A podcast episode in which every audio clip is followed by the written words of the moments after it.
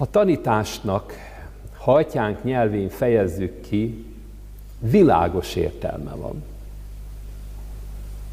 Az ősetimonok hanglejtése önmagába hordják annak az erejét, amit kifejeznek.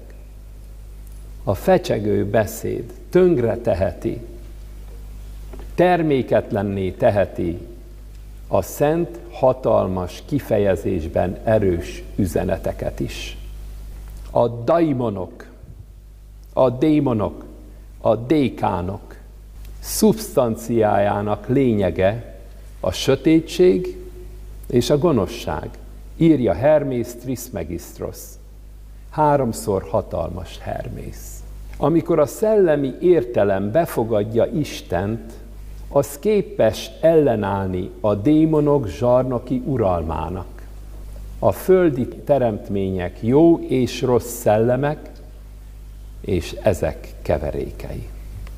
Görög legenda szerint a viszály, a rendet szerető Eros, egyiptomi nyelven Osiris, és káosz, egyiptomi nyelven Szet között van, már a teremtés kezdetekor ketté váltak. Később Ozirisből megszületik Ízis, az Isten anya. Ma több afrikai törzsnél a király trónját a király anyjának nevezik, ami nyújthat némi belátást az ókori egyiptomiak gondolatvilágába.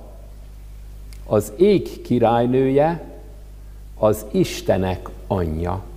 Egy trónszékkel a fején ábrázolnak egy hölgyet, amikor az Isten anyára utalnak a jelképekben. Kínai császár, Huang Di, a sárga császár, 2696-tól 2598-ig uralkodott időszámítás előtt. A sárga császár a Csió hegy sárkány lovasa nevet is viselte. Elsők között volt, akik Káinhoz hasonlóan az elme hatalmát hirdetre, és tagadta a szellem hatalmát. Nagyon komoly befolyással volt az egész keletre, és a görögökre is. A görögök egy oldalról a kínai szellemi behatás alapján, másik oldalról pedig az egyiptomi hagyatékokból merítkeztek.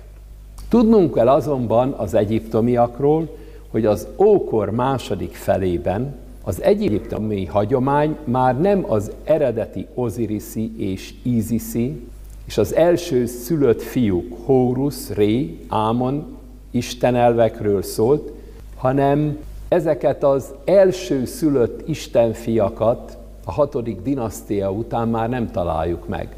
Legyilkolták őket a szolganépek, és az egyiptomi kultúrát, az egyiptomi filozófiát, az egyiptomi szellemtudományokat is átírták. A görögök, amikor a kínaiaktól és az egyiptomiaktól átveszik a hagyatékaikat, már a szellemi tudatosság hiányzik a görög mitológiából is.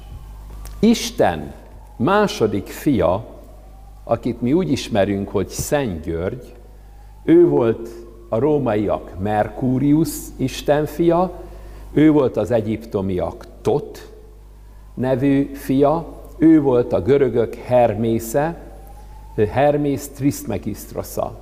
Háromszor hatalmas Hermész. Az ókori egyiptomi vallásban az írás, a bölcsesség, a tudás és a mágia istene, az írnokok pártfogója, az orvosok patrónisa is ő volt. A sötét oldal azonban az Isten gyermekeket és alkotásaikat elirigyelte.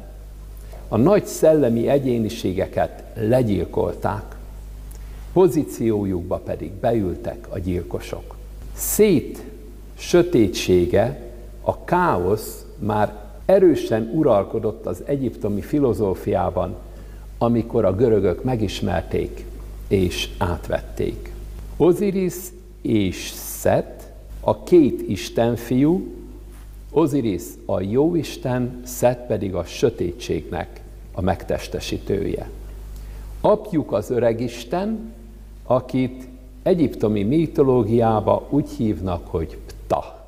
a legősibb teremtőisten, ember alakban ábrázolták, de bikaként is megjelenik.